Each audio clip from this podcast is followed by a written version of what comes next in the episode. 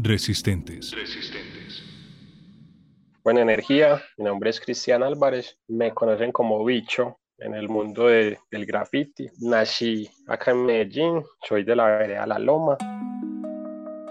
Hola, los saluda José Díaz y este podcast hace parte de la serie Resistentes, realizada por Vorágine con el apoyo de Confama. Toda la música que nos acompañará hoy está hecha por jóvenes que participan en los procesos de Casa Loma. La Loma es un corregimiento del occidente de Medellín al que lo urbano fue llegando. Por muchos años San Javier de la Loma era considerada otra de las zonas rurales de la capital antioqueña, pero por su ubicación mientras fue la conexión con la vía al mar, durante los años 80 y 90 se convirtió en uno de los corredores más importantes para el tráfico de estupefacientes. Allí, en lo que hoy es parte de la Comuna 13, durante muchos años, los grupos armados, paramilitares, delincuencia común y grupos de narcotraficantes se pelearon por el control del territorio. Los habitantes del sector padecieron de esa violencia y del estigma que ella marcó en sus vidas, pero no solo le temían a la violencia de las balas, sino a lo que ella desencadenaba. Yo siento que la violencia nunca se acaba, la violencia se transforma, toma otras formas, ¿cierto? Violencia hemos vivido yo creo que toda la vida yo creo que mis abuelos, mis padres, pues todos la hemos vivido de una u otra forma. Este lugar, siendo parte de un corredor antiguo, siendo un corredor pues, de narcotráfico en la ciudad de Medellín, siempre estuvo disputado por las, las entidades, bandas o grupos armados que intentaran tomar el control del narcotráfico.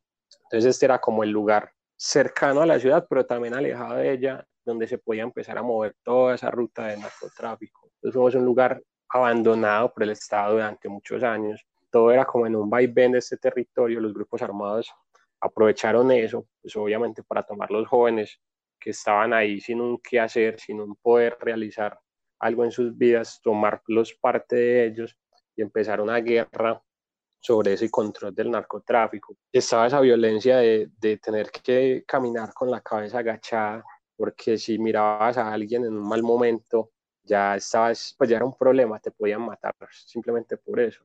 De hecho, todo eso muy antes de las operaciones pues, militares de la Comuna 13, como la Orión, la Mariscal, eh, ya la Loma tenía pues presencia paramilitar y era quien, era de donde bajaban los paramilitares a la Comuna 13.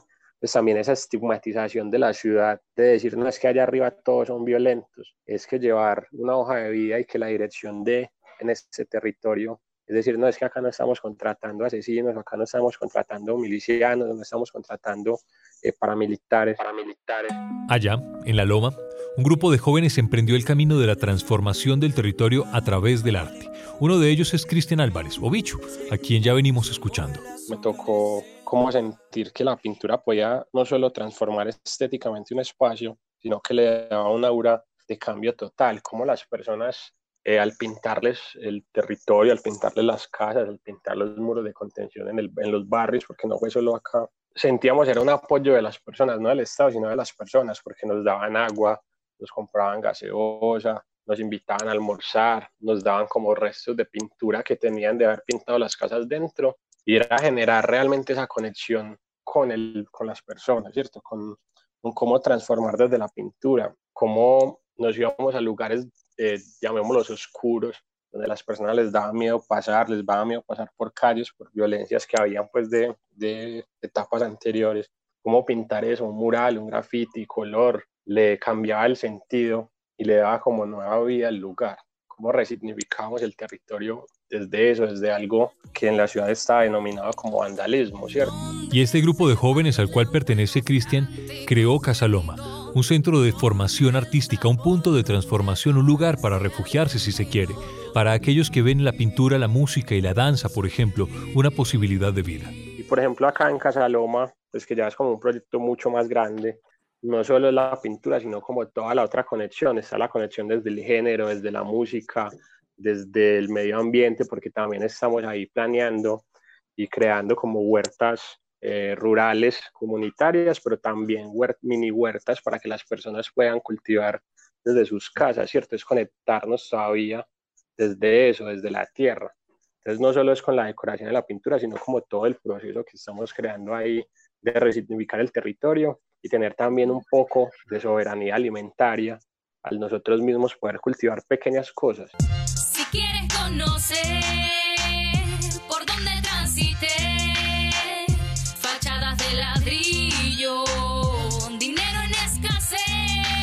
Y estas personas, tanto los que crearon Casaloma como los que participan en sus procesos, la tienen clara y entienden cuáles son las dinámicas de ciudad que se deben enfrentar. Saben que esa violencia solo se puede encarar de una forma. Con cultura, con arte. O la única forma de, contrarrestar esos hechos violentos es mostrar que, hay más personas buenas.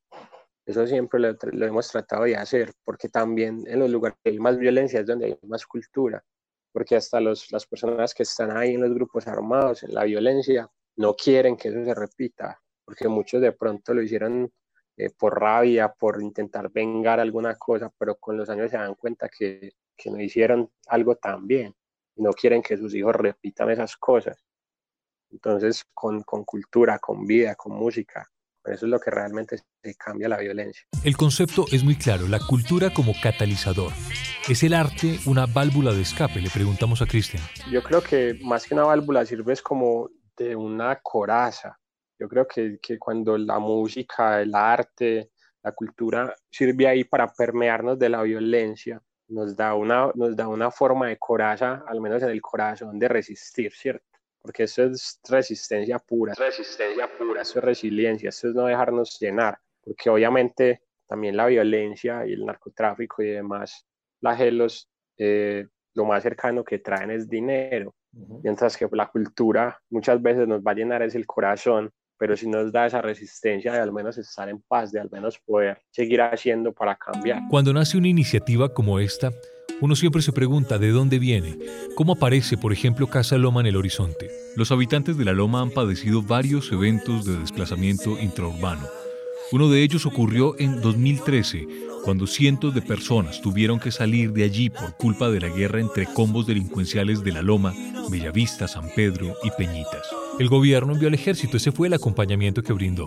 Pero los soldados solo llegaron a ayudar a cargar los enseres de quienes querían huir del territorio. Con ellos llegan organizaciones como ADNUR, llega la unidad de víctimas en ese momento a hacer presencia pues en el territorio, hace un acompañamiento muy grande en esa zona. Yo creo que pues de los mejores procesos de unidad de víctimas que hubo funcionarios que llegaron, no llegaron solo como a, hacer su labor, sino que se quedaron con las personas, se quedaban amaneciendo en el territorio, se quedaban en misas, procesiones, oraciones, velatones, hicieron mucho más de lo que les correspondía realmente. Se encontraron con que había muchos grupos culturales, muchos grupos juveniles que estaban por ahí flotando en el territorio y crearon como una red, una red juvenil. Durante ese proceso, la unidad de víctimas pagó el alquiler de un espacio para que todos estos grupos se pudieran reunir y, más importante, pudieran continuar con la labor artística que venían haciendo. Pero, luego de un tiempo, la unidad no continuaría brindando ese apoyo económico. Estábamos ahí reunidos alrededor de 15 líderes y afuera del espacio habían como 20 niñas que estaban esperando que nosotros saliéramos para ellas entrar a una clase de baile. Entonces nosotros como si hoy decidimos que esto se va a cerrar, ¿qué les vamos a decir a esos niños que están afuera? ¿Y qué le va a decir a usted, a su grupo que tiene 20, y usted que tiene 15, y usted que tiene 15, y usted que tiene 5? ¿Qué vamos a hacer? Pues dónde más vamos a dictar los talleres y dónde vamos a seguir y nos quedamos siete ahí y decidimos, no, vamos a encargarnos de esto. Cambiar el contrato de arrendamiento, hacerse cargo del contrato de arrendamiento. Son algunas de las responsabilidades de las que tenían que apersonarse si querían mantener la casa funcionando. Vamos a cambiar ese contrato de la alcaldía a nosotros mismos, que fue algo súper complejo porque como era la alcaldía quien tenía contratación, obviamente pues ya había dejado un rublo establecido que de pronto pues para ellos no era alto, pero para nosotros sí era muy alto. Recuerdo que en ese momento fueron 650 mil pesos. Eso fue en 2018. Puede decir, no podemos dejar morir este espacio. Esto tiene que crecer desde lo que hacemos. Empezamos a, a generar pues actividades nosotros mismos, de lo mismo que hacíamos, tratábamos de sacar un porcentaje para pagar la casa. Lo importante era siempre mantener el espacio abierto.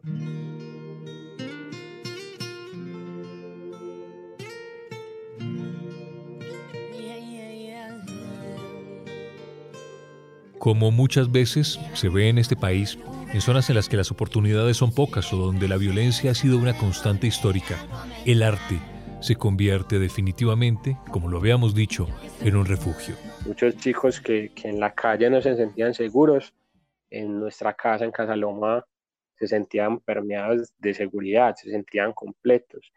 Eh, fuera por, porque estaban descubriendo su sexualidad o fuera porque estaban pues en esa etapa crítica de, de la juventud depresiva o por problemas en su hogar o simplemente querían parchar y no había un lugar donde. Y Casa Loma se volvió esto, ese lugar de protección, ese lugar de encuentro, ese lugar donde nos reuníamos para seguir dando una opción diferente a la que estaba ahí como escrita, ¿cierto? Como lo mencionamos al inicio, Casaloma apareció como parte de la respuesta a ciertos hechos violentos que se presentaron en la zona. Pero el arte que allí se cultiva, aunque pueda ser válvula de escape, no es la única motivación para crear. La casa no nace para contrarrestar la violencia, la casa nace para generar unión, ¿cierto? Para que los grupos que éramos independientes viéramos en un espacio una forma de trabajar en comunidad, porque siempre uniéndonos íbamos a ser más fuertes. ¿Qué sería de nosotros viviendo todo ese círculo vicioso de solo pensar en violencia si, si nosotros mismos no cambiamos, ¿cierto? El cambio empieza por nosotros mismos y proyectarnos diferentes dentro de la comunidad y así mismo generar un cambio. Nosotros estamos ahí es para transformar una, dos, cien, doscientas personas, pero poder hacerlo, porque sabemos que es una semilla es una semilla que estamos ahí todo el tiempo regando, que estamos ahí todo el tiempo abonando, que esperemos que dé bastantes y magníficos frutos. En este lugar existen hoy 12 grupos artísticos base. Fotografía, video, dibujo y pintura, producción musical, género, recreación y danza. Además brindan acompañamiento psicosocial, realizan encuentros, videoforos y ahora trabajan en un nuevo proyecto de siembra urbana que, para la Loma, es como tratar de regresar a esa vocación rural que tenía hace tantos años. Sí, hacemos como un montón de actividades todo el tiempo. Realmente casi todos los días estamos dando talleres de diferentes cosas y, generando también encuentros con otros lugares de la ciudad, porque no solo estamos pues trabajando acá en la Loma, sino también en Manrique tenemos como varios grupos que estamos fortaleciendo y, y, nos estamos expandiendo ahí también pues como cositas en San Cristóbal y en la Comuna 3. De los colectivos participan miembros de la comunidad que se identifican con el arte. Pero, ¿cómo se crean esos colectivos? Hay algunos que ya llevamos tiempo trabajando en, pues, en grupos antes de que iniciara Casaloma.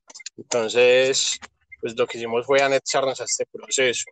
Muchos otros empiezan de manera individual, chicos y chicas que se unen en sus espacios, en sus territorios, en sus barrios, para, para fomentar la cultura del arte desde alguna forma. Y luego nos encontramos con Casa Loma, el espacio que les permite fortalecer ese proceso, ¿cierto? Entonces no todos se crean desde ahí, como también tenemos varios que se han creado desde la casa, que nosotros hemos fomentado para la creación, pero siempre con el mismo objetivo, el objetivo de transformar y volver el arte un medio de vida, ¿cierto? Que se pueda vivir del arte y que no se vea solo como un hobby, como una pasión, sino que es todo un estilo de vida. Para enseñar a los y las jóvenes que pueden vivir del arte se necesita de estrategia. En Casaloma crearon una llamada Medios de Vida. ¿Qué es Medios de Vida? Es como esas organizaciones más grandes nos pueden ayudar a nosotros a proyectarnos, a vivir de esto. ¿Cómo, cómo, cómo se logra eso? Con actividades de ciudad, con encontrar cursos y formaciones en diferentes saberes que, que le proporcionan eh, mayor cualidad a nuestros saberes, ¿cierto? Que cuando ya estemos fuertes en la ciudad, que cuando cada uno de esos pelados, chicas o líderes esté en la ciudad, se vea como un artista de ciudad, no solo como alguien que por hobby está haciendo un arte, sino siendo todo un artista y proyectándose como tal.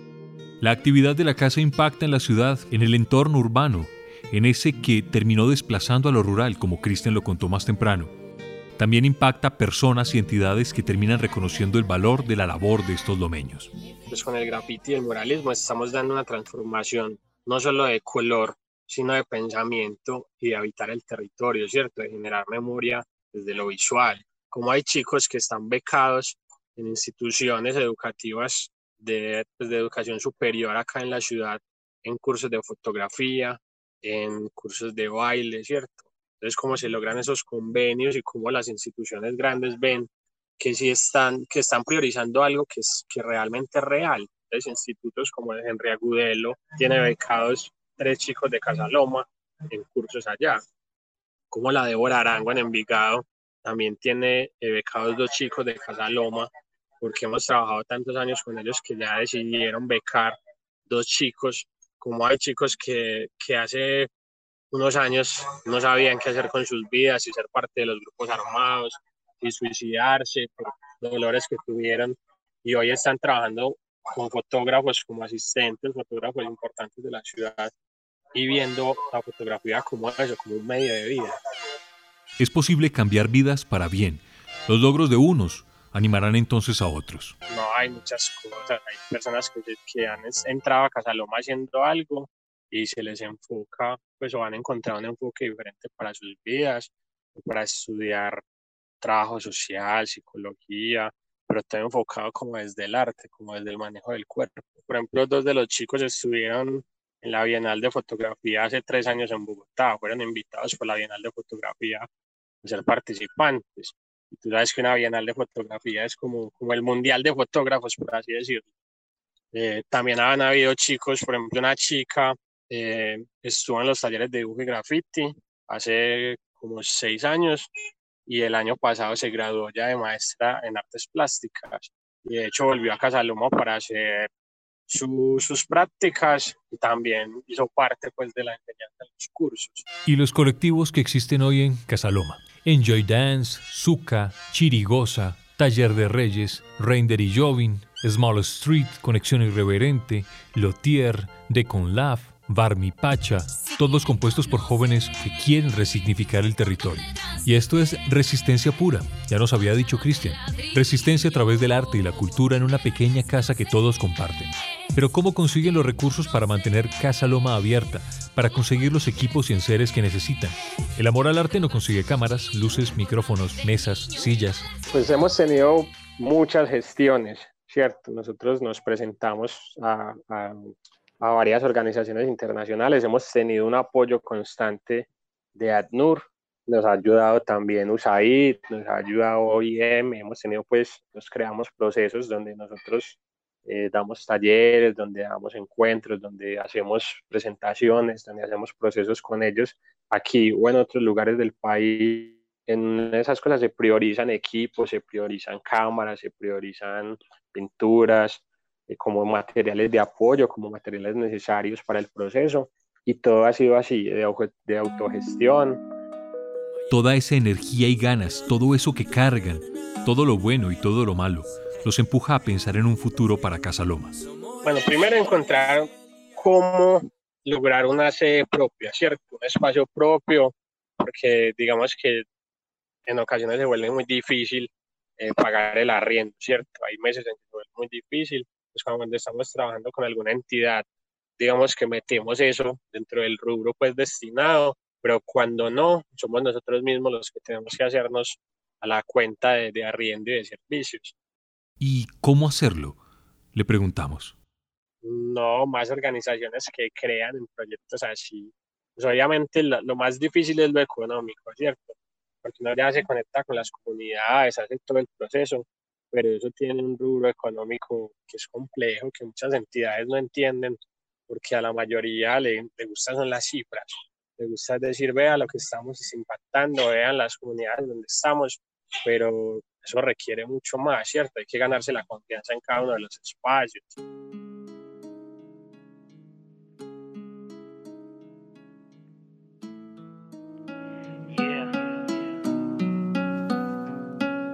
Los zapaticos de siempre, los pasajes, la maleta, el corazón lleno de sueños, el talento, la libreta. Voy hacia un nuevo país, abandono la pobreza y una dictadura marcada ya por naturaleza. Pienso en el trabajo que realizan allí tiene impacto en la comunidad. Una que ha crecido con la población venezolana migrante que ha llegado allí también. Un fenómeno que se repite en todos los rincones de Colombia. Personas que vienen buscando una nueva oportunidad. Fue complejo porque es real que ellos, pues, los venezolanos, llegan y se sienten aislados, ellos mismos hasta se quieren aislar porque vienen con un pensamiento de me van a explotar, me van a tratar mal, yo no soy de acá, yo no tengo que ver nada con el territorio. y solo piensan realmente en trabajar para enviar plata allá pues a Venezuela y para poder vivir acá medianamente bien. Dejaban sus hijos encerrados en las casas y fue como, venga, nosotros somos un espacio donde ellos pueden aprender cosas diferentes. Es como, como un intercambio también de conocimiento porque todo el tiempo estamos aprendiendo cosas nuevas y ellos están aprendiendo cosas nuevas desde el vocabulario, desde las palabras, desde la comida, desde los saberes. Y realmente fue darnos cuenta que son más las cosas que nos acercan que las que nos separan. Cristian, el bicho, como firma sus grafitis, entiende que su trabajo y el de sus compañeros van más allá de lo que pueden enseñar, más allá de sus propios saberes. Depende enteramente de sus voluntades y las ganas de transformar un lugar en el que pintan oportunidades a diario. Bueno, ya de pronto pasamos el límite de jóvenes, pero que somos personas que estamos ahí todo el tiempo queriendo ser mejores para nuestras familias, para nuestros hijos, para nuestra comunidad. Porque, ¿qué es Casaloma para Cristian entonces? Para mí es un sueño, un sueño de seguir apoyando el arte desde lo que sabemos hacer.